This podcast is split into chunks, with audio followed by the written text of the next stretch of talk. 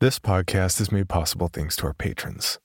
Please join me in welcoming and thanking new patrons Cass H., Jessica Placinto, Chobble Gobbler, Kirsten, Jenna Colo, Nameless Crow, Kyle, Catherine Hawthorne Bustle, Hello Nurse, Shelby, Luminaria, Iowa Nice, Fedora Black, Ace 83, You're the Best, John. I live for your podcast, man. Oh, go on. No, seriously. Jennifer Moreland, Nick Ware, Josh, Rebecca Hunter, Grills is God of Creepy Paw. Oh, see, that's more like it. Mike Hawk. Dang it, you got me. Lindsay Ewald, Destiny Luna, and Hannah. Our patrons mean everything to us, and we do all we can to give back for their generosity. Rewards start with shoutouts and early commercial free access to all episodes and go up from there to include bonus episodes, coffee mugs, t shirts, and more. Sadly, our 31 Days of Horror is officially over, as is our Magnet giveaway. Thank you all so much to those who took part. It means the world to us. We are going to continue to offer a discount to anyone who wants to sign up for the yearly membership, giving you 12 months for the price of 11 at any reward level as a special thanks. If you'd like to see how you can support the podcast and get rewarded for doing so, if you'd like to see how you can support the podcast and get rewarded for doing so, please check out our reward tiers at patreon.com slash creepypod. And before we get to today's episode, I have a few important announcements. Hey, seriously, don't touch that skip 30 seconds button. I'm watching you. First, since the beginning of COVID isolation in March, we've released about 125 episodes. I'm definitely exhausted, and you can probably hear the sinus cold that's just been waiting to hit me. And as we've now released stories for the last 33 days in a row as well, we're going to take a little break. Don't worry, by break, I just mean that we're going to go back to our regular weekly release schedule in November, and we'll only be posting new episodes on Sundays. We may return with some midweek bonus episodes in December, but that's to be determined. Which leads me to a very happy announcement that we officially have a submission page for horror authors to send us their stories for consideration. You can still post on our Reddit page, but if you'd like to send them directly, please check out our submission guidelines page at creepypod.com slash submissions. You'll notice after today's episode that we've updated our outro for the first time since we started the show to include this information.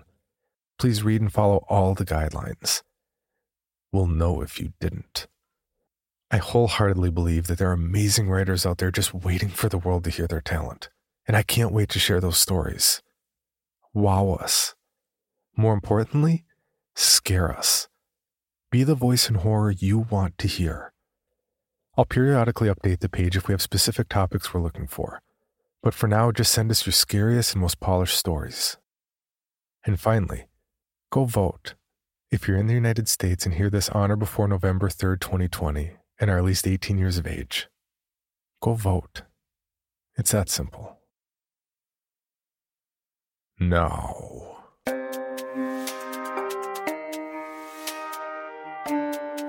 This is Creepy, a podcast dedicated to sharing the most famous, chilling, and disturbing creepy creepypastas and urban legends in the world.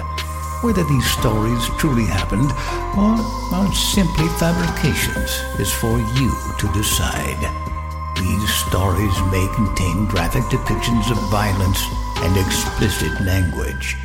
Listener discretion is advised.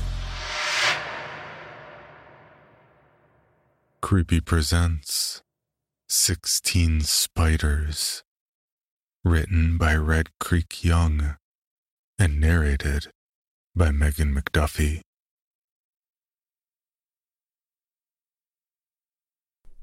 I'll never forget my sweet 16. It was everything I had ever dreamed of, ever hoped it would be. I mean, sure, yeah, it would have been cool if everyone survived it, but you should have seen my dress. When I say perfect, I mean Cinderella can shove it. The dress was made for me. Actually, quite literally. My mother was quite dictatorial about what I wore on a good day, and my 16th journey around the sun, she used to say, was the day I stepped into the sun's light, the day I became a woman. So, naturally, the dress was priority.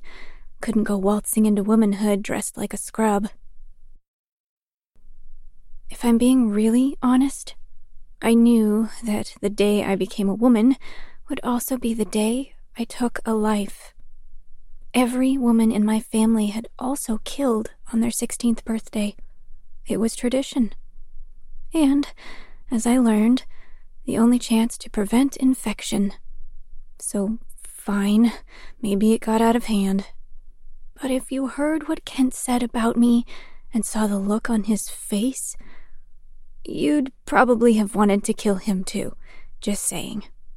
Whatever, he was a waste of air. I really don't see what everyone's so bent out of shape about. My family is acting like I'm the black sheep and a murderer now, like Hello? They all told me I had to kill someone. Sorry they forgot to mention that it would be really freaking hard to control that. So, I should probably backtrack a smidge. I'll bet you're curious why I didn't absolutely bug face when Mother sat me down and explained to a sweet 14 year old Ariana that I would kill a boy on my 16th birthday. Well, if you've ever had an itch you couldn't scratch, imagine it a thousand times worse and then have that itch for years. You'd kill someone with a fucking smile on your face to feel that itch finally get scratched.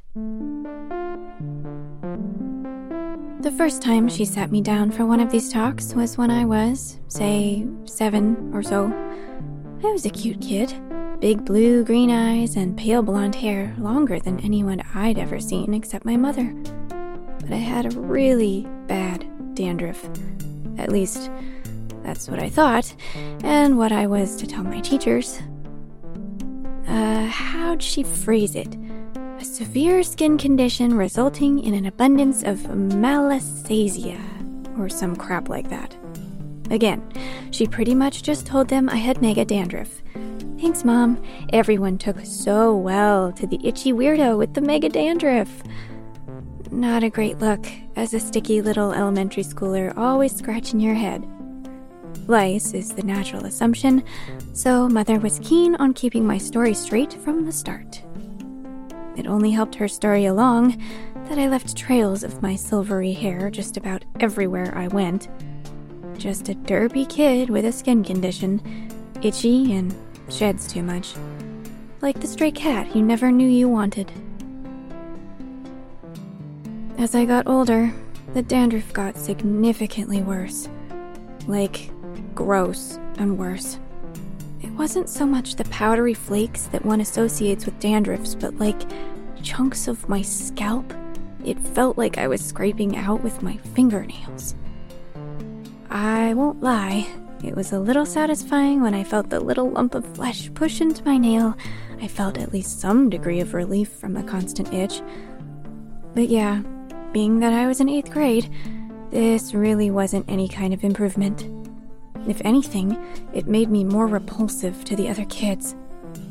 But more importantly, and why my mother insists my condition had improved, it allowed for an alteration in the story that gave me some social reprieve Okay, maybe not reprieve, because they tortured me in different ways for this story, but it provided me with a niche and at least a half assed support system.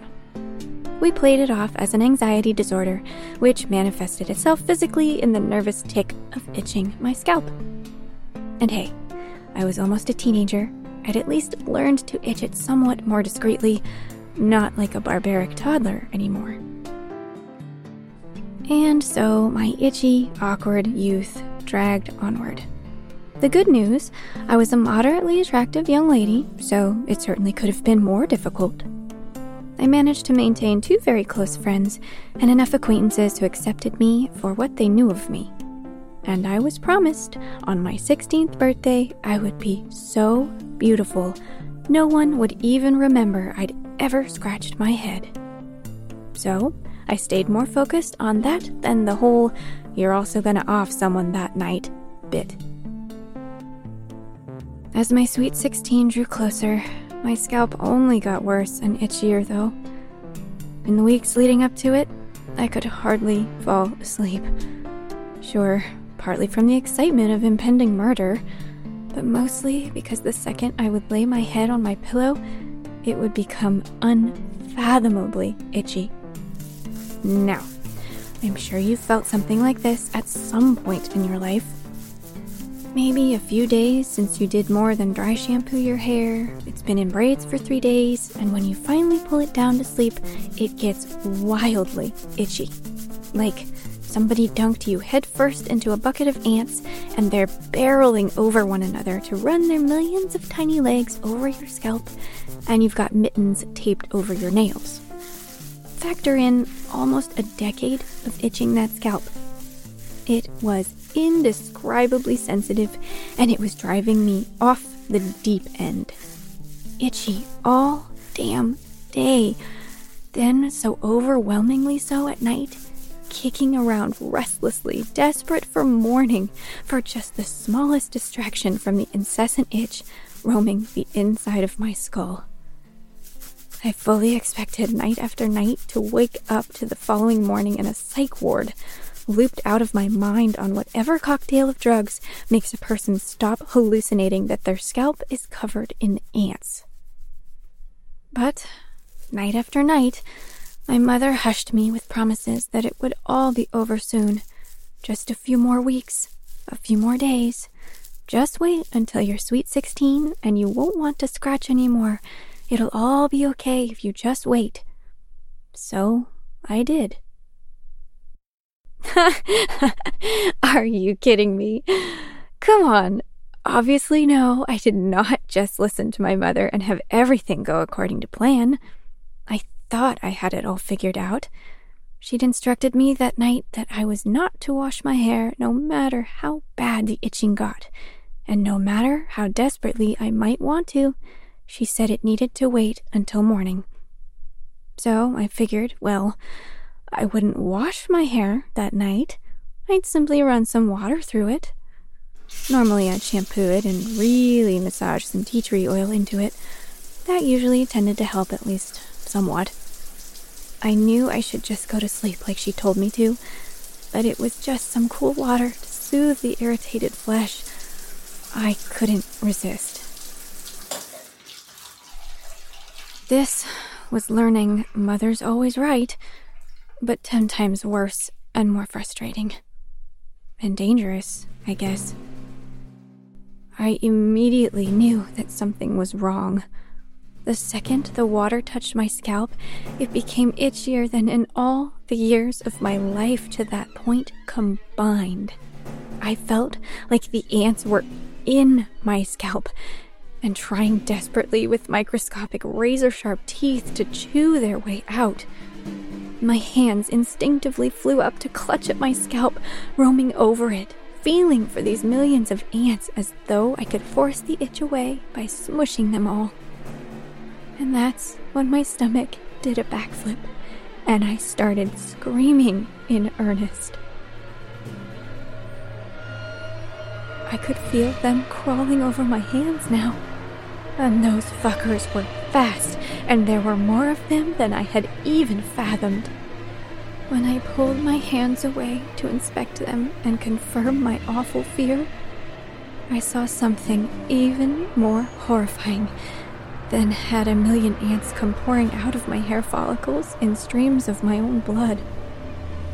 Spiders a torrent of tiny, translucent baby spiders were escaping from my scalp so quickly that they appeared to move in unison as they fled from my scalp down over my face.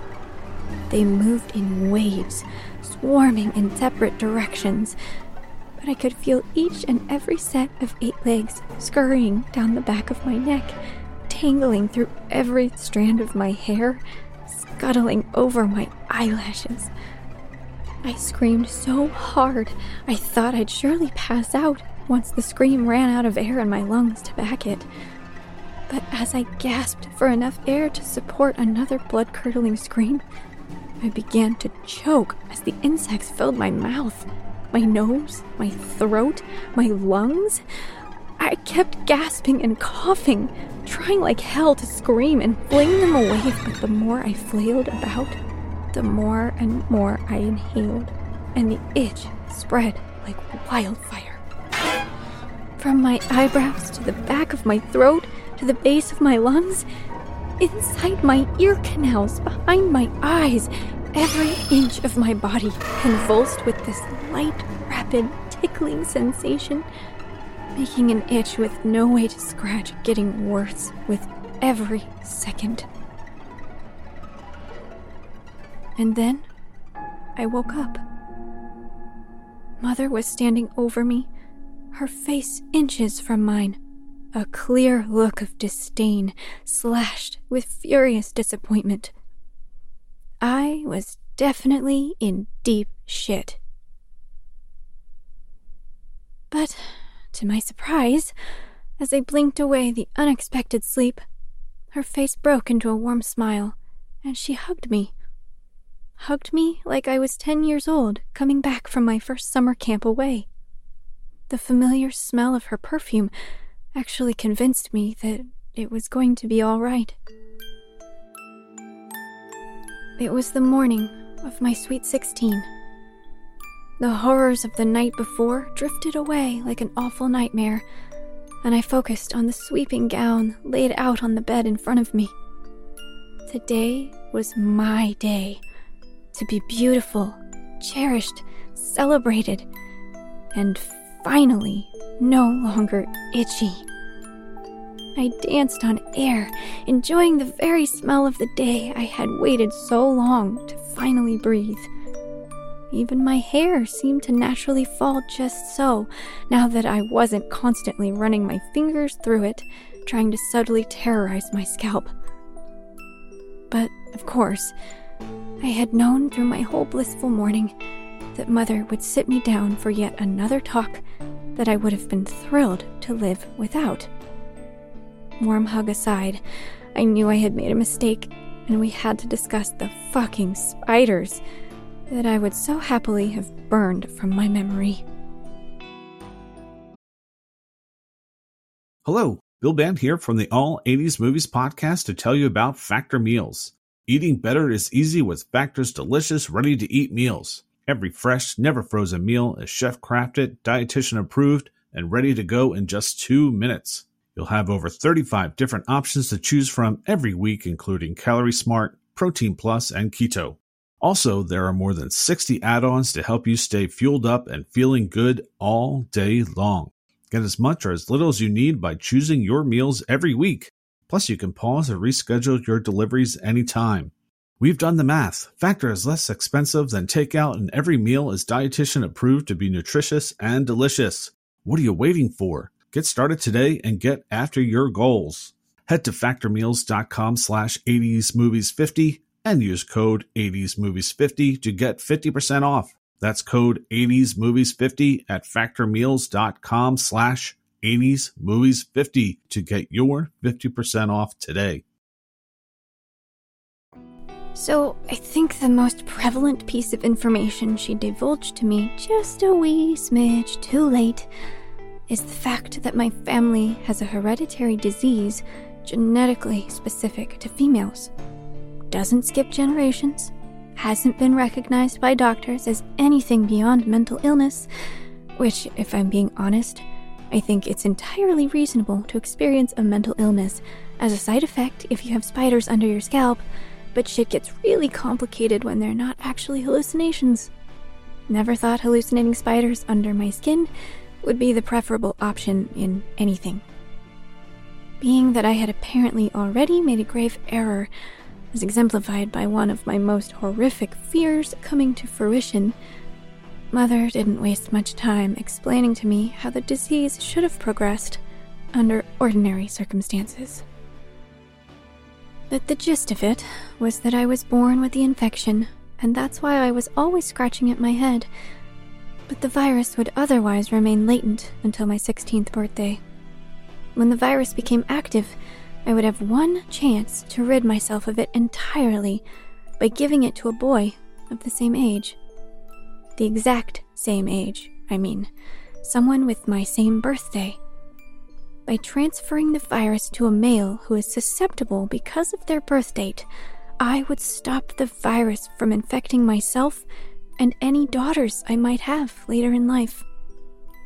The idea was when the virus was mature, sunset of my 16th journey around the sun, I would kiss the boy, what a great first that would have been, and recognizing the boy's life to be the specific age to activate the virus, the spiders would hatch and flood into his mouth and nose and eyes and ears.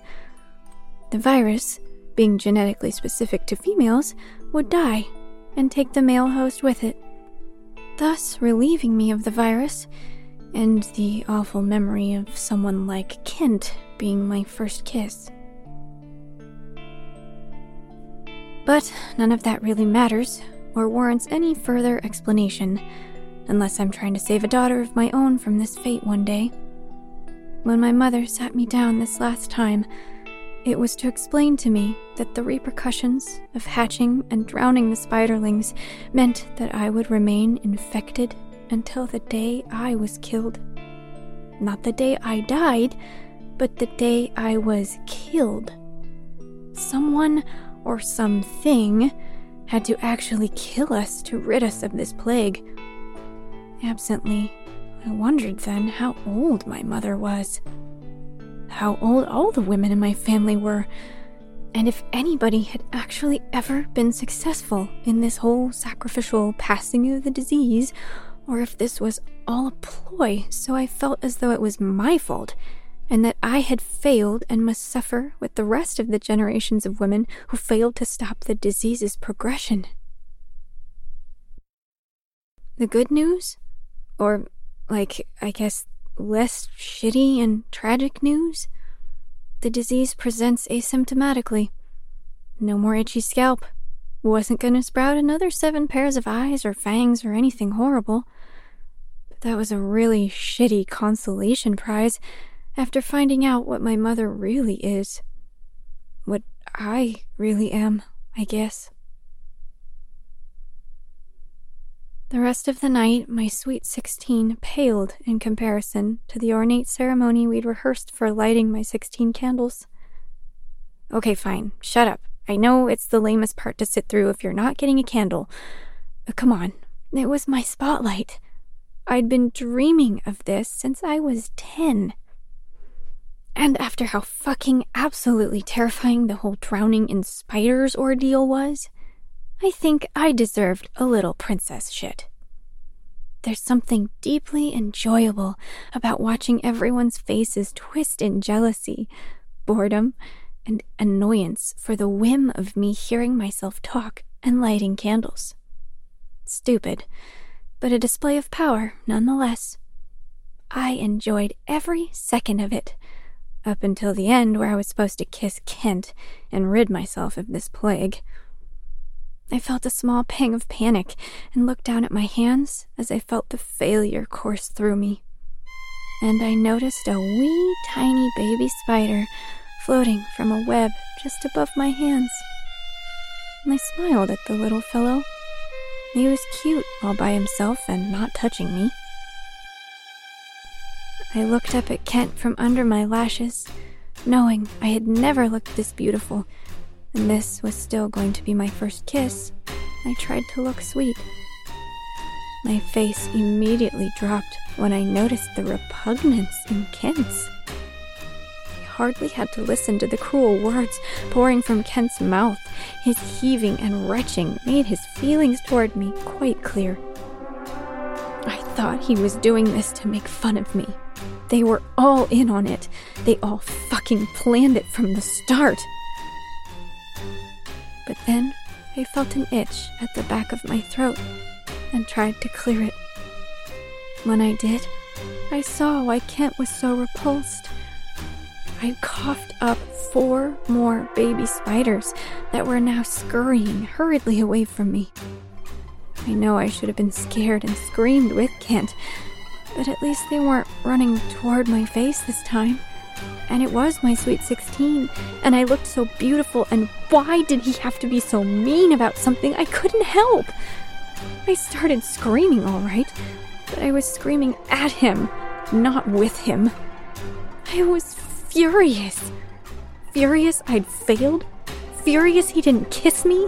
Furious he was now cowering away from me. Furious that my sweet 16 was ruined. The louder I screamed, the more and more spiders came pouring out of my mouth, but they weren't just directed at Kent anymore.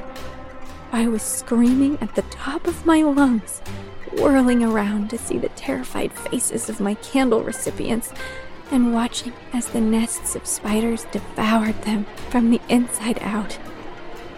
As my screams began to wane off into whimpers, the spiders moved furiously over the 16 closest people to me. Okay, fine. No, my family is fine. My 16 closest friends, I should say. The people who didn't roll their eyes through the ceremony.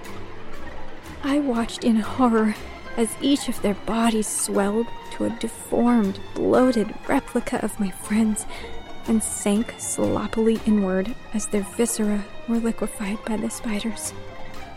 That's a gross way to die, just saying. I expected the shock to wear off and be overwhelmed with guilt. I expected my mother to be furious. She was mad, don't get me wrong. But she was kind enough to not pounce on me about it till we got home.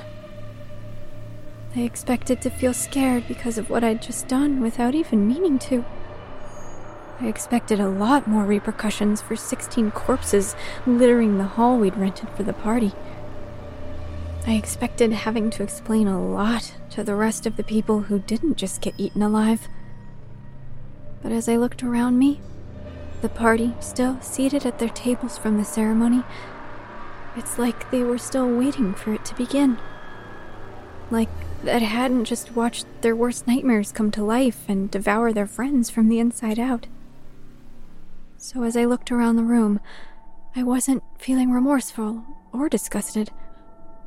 I was feeling satisfied to have watched the faces of the only people in the room enjoying that candle ceremony turn to fear as they disappeared. It was the same kind of enjoyment and fulfilling power I felt reigning over the stupid candle lighting ceremony. And I already missed that feeling. And that brings us just about up to date. My family thinks I have anger issues and that I should feel badly for getting so out of control. We had to skip town after the story hit the papers. I do feel badly for that. That was home, after all. Oh, more fun stuff. The disease manifests differently and more severely in every generation, which is why they were so desperate to break it. You'd think they'd have mentioned this beforehand, right? So that should be a good time to progressively morph into what, more of a monster than I already am? Ah, even better? Turns out every female infected gets pregnant with a daughter of their own at 21. Didn't really want to hear the details on that freak show yet, honestly. I'm still caught up in the bullshit where I'm suddenly a murderer when they knew damn well that the disease would infect me in a new and profoundly more disturbing way that they couldn't predict. I'm just throwing it out there that I would expect a little more understanding from people who still know more about this than I do. Whatever. So, things are pretty grim right about now. Not a whole lot to look forward to. Oh, but apparently none of the other girls has done the killing spree for their sweet 16, so I got that going for me. I guess I'll write more when the infection really takes hold. I wonder what can really kill it in the end, since there's so many generations of infected women still alive to help me.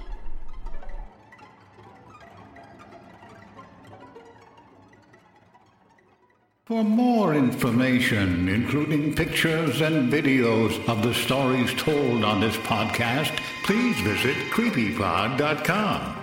If you'd like to submit a story for consideration or recommend a story, please see our submission page at creepypod.com slash submissions. All stories told on this podcast are done so through Creative Commons share-alike licensing or with written consent from the authors.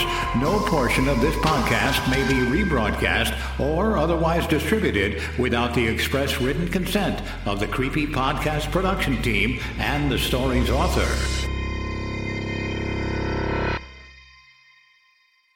The Bloody Disgusting Podcast Network, home of Creepy for disturbing and terrifying creepy pastas.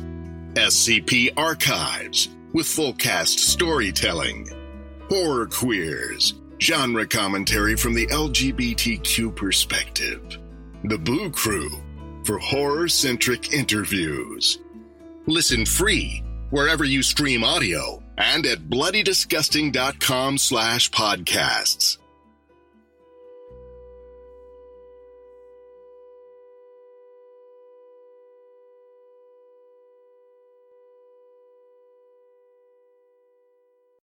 Item number SCP 5186. SCP 7160. SCP 7533. Object Class Euclid. Keter Safe. Special Containment Procedures spreading across the hemisphere and kicking up vast amounts of ash and dust. the only thing I could hear was 7219 laughing. Do you remember your name?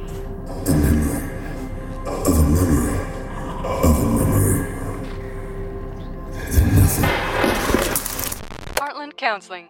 Appointment update. I feel them again. Heartland Counseling. Appointment update. They're in my ears! Heartland Counseling. Appointment update. Nobody understands! SCP Archives is a weekly fiction podcast.